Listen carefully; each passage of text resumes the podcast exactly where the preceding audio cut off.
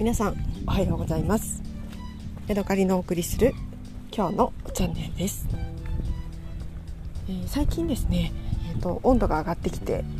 えー、お茶を室温で置いておくとちょっと傷むというかこう味が変わってくるようになってきました。私は冬の間は、えー、お茶はですね、まあ、水出しというか室温出しのような感じで茶葉をガラスのポットに入れましてで、まあ、一晩置いておいて飲むみたいなことをずっとやってて。で2つのポットを、えー、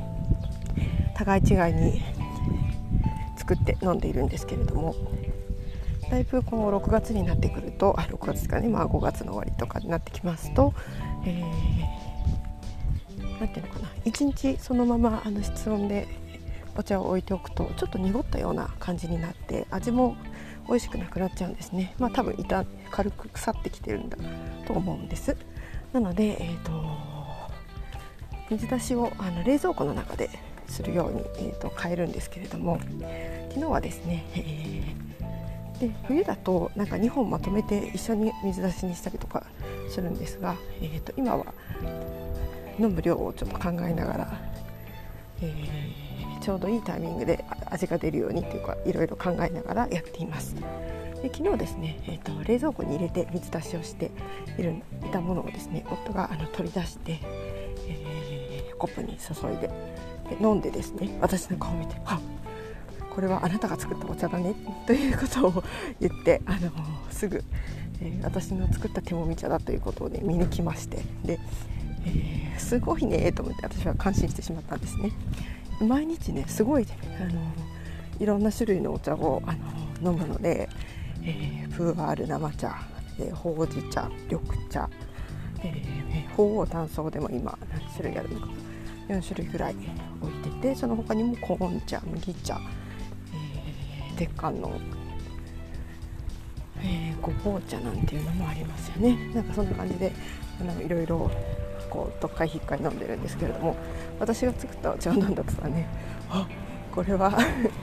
手作り茶だっていうことをね分かったんですね。ですごいねどうして分かったのって言ったらこれ飲んだことのない味がするもんって言って、えー、見分けることができたんですね。なのであいいですよ、えー、すごい。なんか私はあの面白いというか感心してしまってなんだか嬉しくなりました。はい、えー、私の作った手もみ茶はねやっぱりねこれねどっかで飲んだことあるなって思ってて多分あのダージンとかヒマラヤで、